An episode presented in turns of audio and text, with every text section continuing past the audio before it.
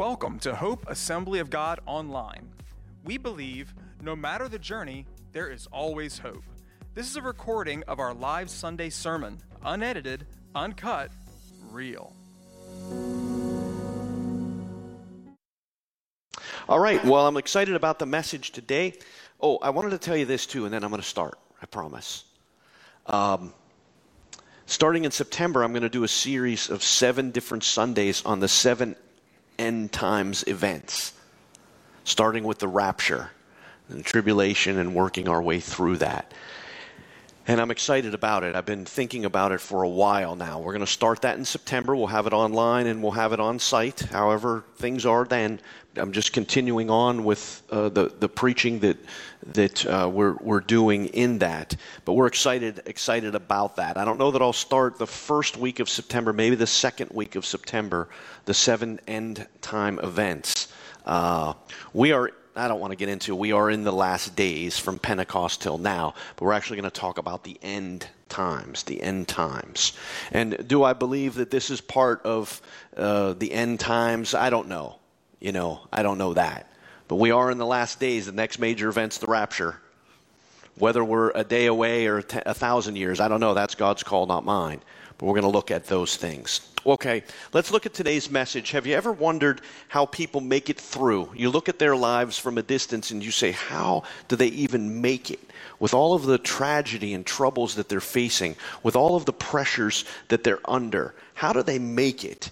Uh, believers, we look at their lives and how do they show such strength in the midst of the storms that they're facing? Because we know believers face storms as well. The difference is, is that, that we're built on the rock. How do they make it? I don't know if you're like me, maybe you are, maybe you're not, but I'll see someone else's life, and obviously we deal with a lot of tragedy uh, in the ministry. And when the phone rings late at night, it's not good. It's never good.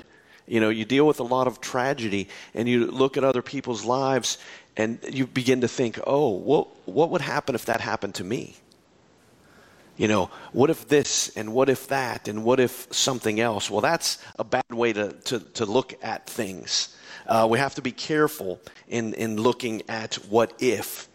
But how do people endure such hardships with such peace and with such, such strength? I'm going to show you today in Scripture how God's people endure and persevere through what we call trials, troubles, and tears. Trials, troubles, and tears cover a multitude of things, whatever brings that into your life. Our passage that we looked at before, and we'll look a little deeper now, was written by the Apostle Paul to the Corinthians in his second letter to them. The Corinthian church was a troubled church, and he had written a letter to help them get straightened out. His second letter is a little, I hate to say nicer, but it's not quite as strong um, as the first letter. But here's Paul. We know that he's an apostle and that he saw Jesus and met with Jesus face to face. We know that he was a missionary, he's a preacher, an author. He wrote two thirds of the New Testament. He was a church planter. He survived, you know, shipwreck and beatings within a, you know, an inch of his of his life. Uh, and now, in the beginning of chapter 12 of Second Corinthians, he had seen heaven. He was elevated to a place that, that others weren't. And so, in this time, this is where God is working in his life.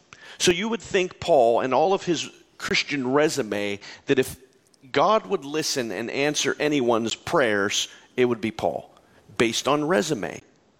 That, that whatever Paul was going through, he had a direct line to God, and God would just immediately answer his prayers because he's, he's Paul. So, but here's Paul going through a difficult time, and the, Bible tells us a different story. We're in 2 Corinthians 12, 7 through 10. It says, To keep me from becoming conceited because of these surpassingly great reser- re- reservations or revelations. Either way, you can throw whatever word comes out of your mouth. These exceedingly great revelations, meaning he saw heaven. Okay? There was given me a thorn in my flesh, a messenger of Satan to torment me. Three times I pleaded with the Lord to take it away from me. Verse 9. But he said to me, you know it, My grace is sufficient for you, for my power is made perfect in weakness. Therefore, I will boast all the more gladly about my weaknesses so that Christ's power may rest on me. That is why, for Christ's sake, watch what he says I delight, watch, it doesn't say, I delight in these revelations that no one else has seen. I delight in weaknesses. I delight in insults, in hardships, in persecutions, in difficulties. For when I am weak, then I am what? Strong. Now, we don't know specifically what the thorn was, and I'm not going to, uh, you know, say. Here's an important principle. When God doesn't tell us specifically certain things in Scripture, it's because He doesn't want us to know or we don't need to know. And this is one of those instances where we don't need to know what the thorn was in order to get the gist of what God was trying to accomplish. Human nature is that we would focus on the thorn and not the principle that God was trying to teach.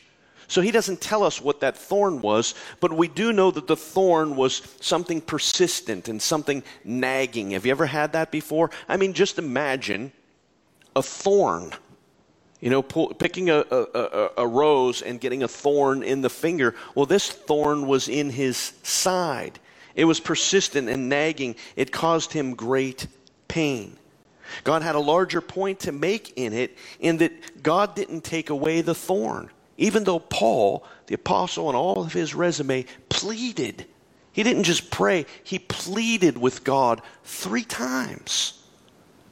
And God said, Well, I'm not going to take away the thorn, but I am going to give you something greater. I'm going to give you my grace. So we know this. Paul had a thorn. We know that it was sent by Satan and it was used by God. God didn't cause the thorn, He used the thorn to accomplish His purposes. So God would use this thorn for three reasons. The first one is to show Paul his pride and to keep Paul humble. Self sufficiency is a detriment to what God wants to accomplish in and through our lives. If we think that we can do it on our own, then we miss the power of God. Self sufficiency. Again, if Paul, in a natural sense, were to look at his resume, he could say, you know what? I've accomplished great things for God, and I can do whatever needs to be done. I, I, I.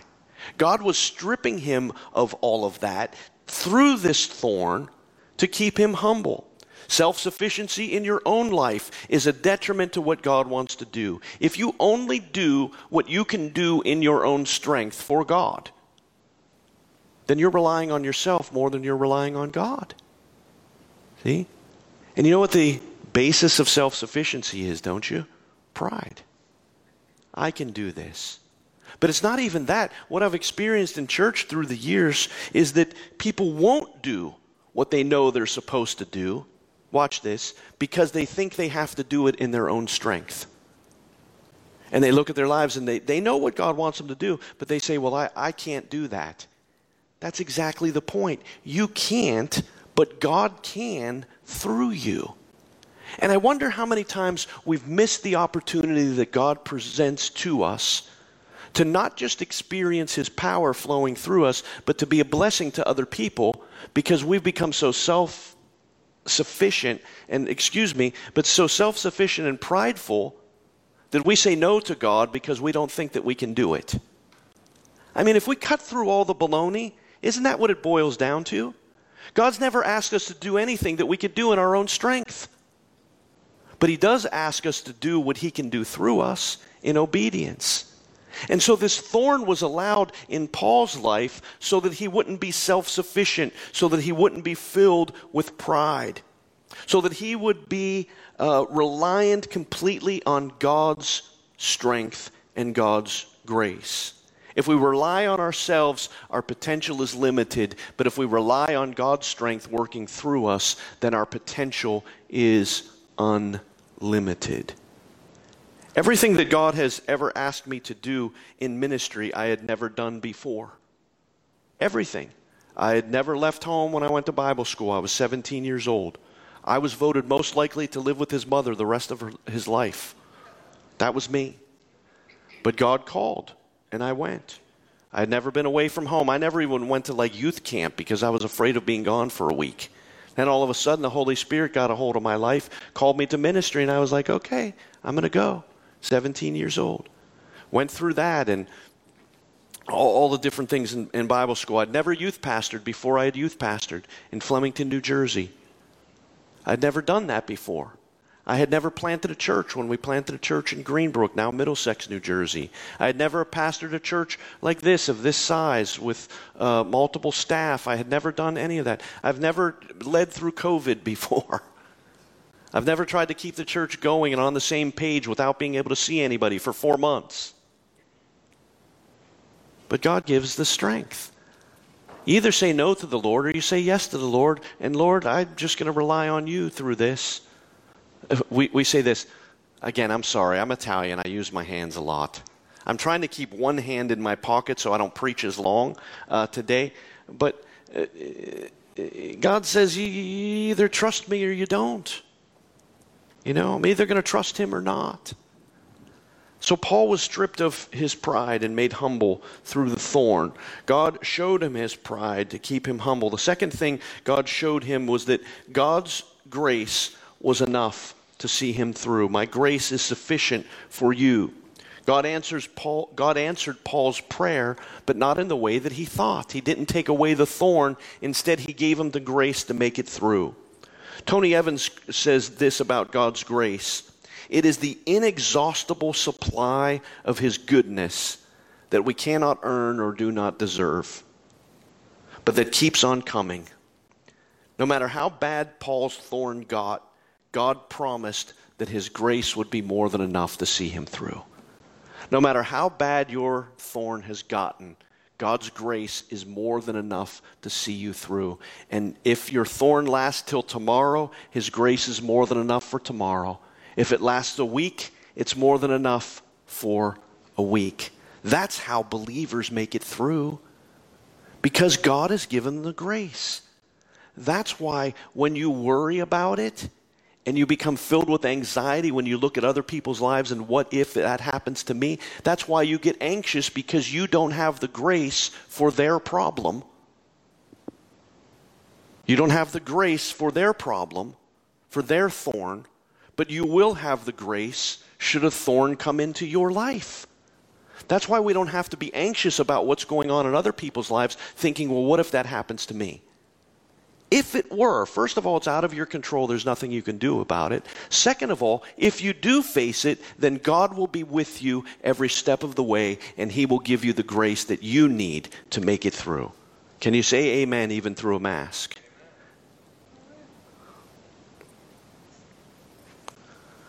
The third thing that Paul, that God showed Paul, is that God is strong in our weakness. Tony Evans re- writes this, but I relate to it. When he would have a bad headache, he would need extra strength medicine. Did you ever have a headache where one Tylenol just doesn't seem to, to do it? You need extra strength. Oh, I got to stop doing this. You need extra strength. You know, when we go through difficult times, we need extra strength. That's what God supplies to us. He gives us the extra strength that we, that we need to endure, to persevere, to continue to trust in Him. If not for the weaknesses that God allows us to endure, we would lack the opportunity to see His sufficient grace. Sometimes He walks us through these dark times and these dark valleys so that we can experience His grace and His power in a way that we've never experienced it before. That's why when Paul saw things from God's perspective, in verse 10, right after he wrote verse 9, My grace is sufficient for you. Verse 10, he writes, That's why, for Christ's sake, I delight in my weaknesses. How was he able to say that? Who, who says that? I delight in my weaknesses. We don't want people to know our weaknesses. We want them to know our strengths. We want them to know all that we've accomplished. We want them to know all that we've done. Paul takes all of his accomplishments and calls them rubbish. Rubbish. Calls it rubbish. And then he looks at his weaknesses and he says, That's what I'm going to delight in. I'm going to delight in my weaknesses, in the insults, in the hardships, in the persecutions, in the difficulties, because it's through those times that I've experienced God's strength and God's grace. God didn't cause the thorn. It's important that you know that. But he used the thorn to strip Paul of his self sufficiency. He used the thorn to show Paul that his grace was enough to see him through. He used the thorn to show Paul that God is strong when we are weak. In fact, his strength is revealed to us in a greater way the weaker that we are. That's why. That's why I delight or I rejoice in my weaknesses, Paul writes. As most of you know, over the past couple of years, I had been very sick through different times. I, I went to the ER uh, the first time in a whole series of things that happened over two years with severe gastritis, which is an inflammation of the stomach lining. It has the same um, effect as an ulcer, stomach ulcer, with nausea. And nausea, although I'm not Superman, nausea is my kryptonite. I can handle pain better than, than nausea. It just does a number on me. Um, and so I had severe nausea. And then when that started to get better, I had severe pain on my one side and ended up in the ER that turned out to be diverticulitis. If you've ever had that, that's a miserable experience as, as well. And then they gave me very strong uh, uh, antibiotics because it was severely inflamed and affected, and God forbid that it would have burst, it would have been worse. And because of that, I was vulnerable to C. diff, which is a bacterial infection that you can get through hospitals and different things. And that made me incredibly sick. I remember through that time I was so sick and, and, and dehydrated and, and, and all of those things. And we had um, some serviceman coming to the house, like, like they were doing some service on the house, not military. And Nick showed up. And he came just at the right time. I've not called Nick an angel often. I've called him other things, but not an angel often. But it was like an angel had come to help me through that because I was just in bed. I couldn't do it, and he was there and, and helped with that. And then during the diver, no, during the C. diff, I became so hydrated that I passed out and hit my head. So this is my sense of humor. Even when I'm sick, I'm laying on the ground. Dora's not home; she's at work, and I'm going, "Well, this is a predicament." And so I was able to get to my phone and I called her. And then I'm debating in my mind as how smart I am. Should I call her? should I wait? And I just passed out, hit my head. Should I wait? So thankfully I called her and she came home and, and back to the hospital again uh, for that. Over those uh, sicknesses, I had lost over 40 pounds in a bad way. I looked good, but I felt terrible uh, through it. Now, you know, I'm getting back up to my fighting weight, but I feel a lot better. Then in November of last year, I had something called an SMI dissection. And that's where your, your vein, veins that come off the main artery to your lower organs split. So if you're in a hallway and it has wallpaper, it's split. And so the blood was flowing behind the wallpaper, which is not right. So every time it split, it caused severe pain. So on a Wednesday, I was in such intense and severe pain. I was in the in the office. I knew I was going to have to go to the ER, so I'm trying to get stuff done. Didn't know how long I'd be out, so I was trying to delegate everything before I went to the hospital. And Dora came home again. God bless my my saintly uh, wife. You all know that she's a saint, and you all know that she needs your prayers, right? You know me well enough to know that my poor wife needs your prayers. So uh, this was severe pain, and I went to the ER, and they gave me morphine, and then they said, "How you feeling?" Because they did the CAT scan and didn't find anything. So they're thinking that it's nothing, whatever it is. So they gave me morphine. How you feeling? I'm feeling great.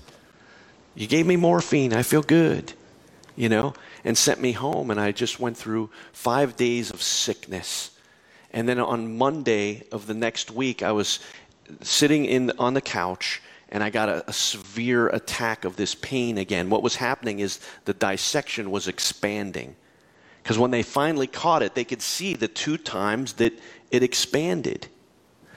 And I was just praying. I was, God, give me wisdom. I've been to the ER. They didn't see anything. But I, I know this pain is not normal. And He just dropped it in my heart. Call your primary care. And in my mind, I'm thinking, well, I've already been to the hospital. I've already talked call the primary care, and I did, and they got me in, which is a miracle of its own on that day. And they saw the pain I was in, sent me to a different ER. When they took the CAT scan, they saw the dissection. They rushed me to Cooper Hospital because if it had continued or if that vessel would have burst, it would have stopped all of the blood flow to my organs. Okay, and you know that's not good. I'm not a doctor, but that's not good. So I'm getting to a point here. I spent the next five days in the, in the hospital, and I had never been in the hospital like that before. I had been to the ER, but nothing like that. And I have some issues of anxiety when I'm out of my comfort zone. And you kind of need to know that to get to the point of this. I don't like to travel. I, am not good at traveling. I, I, don't like to be outside of a certain area. I mean, I fight through it by God's grace, but if I had my choice. So, certainly being in a hospital with a serious ailment was not something that gives you peace. But as I was there with, you know what it's like, you know, all the tubes and all of the things and the heart monitors and everything else they were monitoring. I couldn't even get up on my own to use the restroom. I had to call for help. And, you know, there's no privacy or dignity during those times. You understand.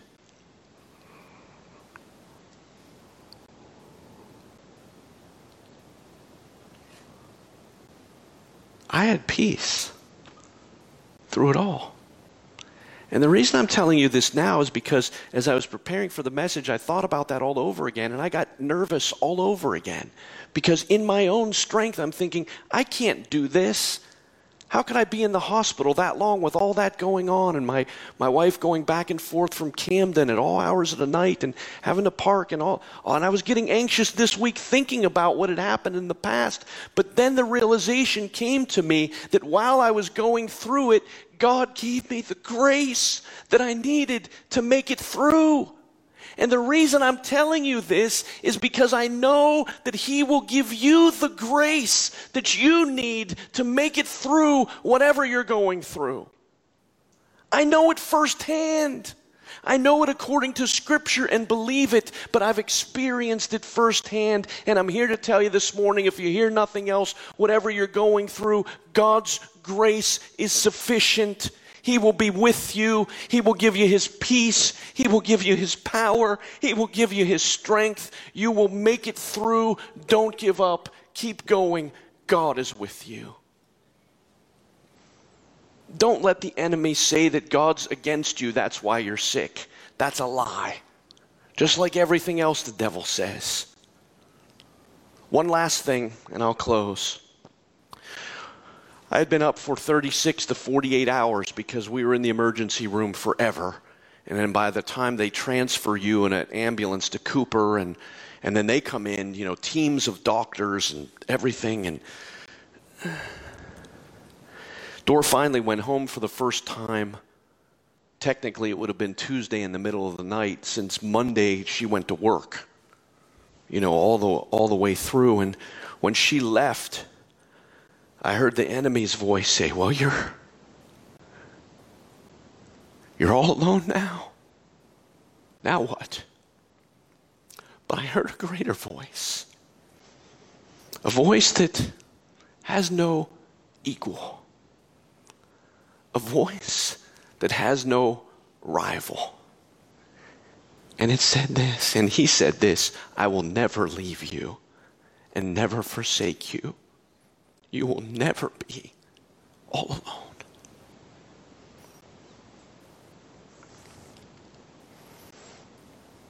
Can you hear the voice of the Lord this morning? Because He's speaking that to you right now.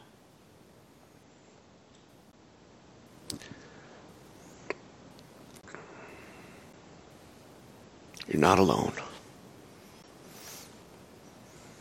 God loves you. And if you're not sure anybody else loves you, I love you. And the people of this church love you. And when you ask for prayer, this church prays.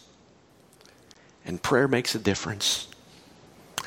Prayer doesn't always change our circumstances, but it always changes us. God's grace is sufficient for you.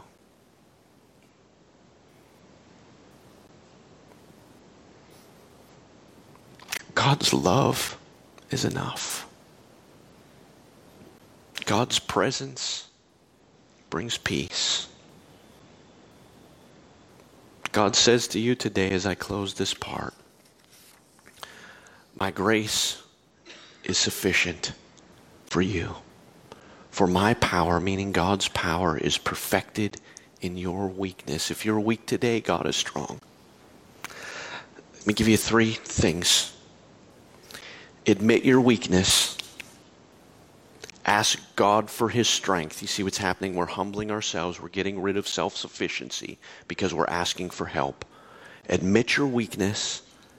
Ask God for his strength. And then allow God to work in his way and in his time because his grace is sufficient. And all God's people said together, Amen and amen.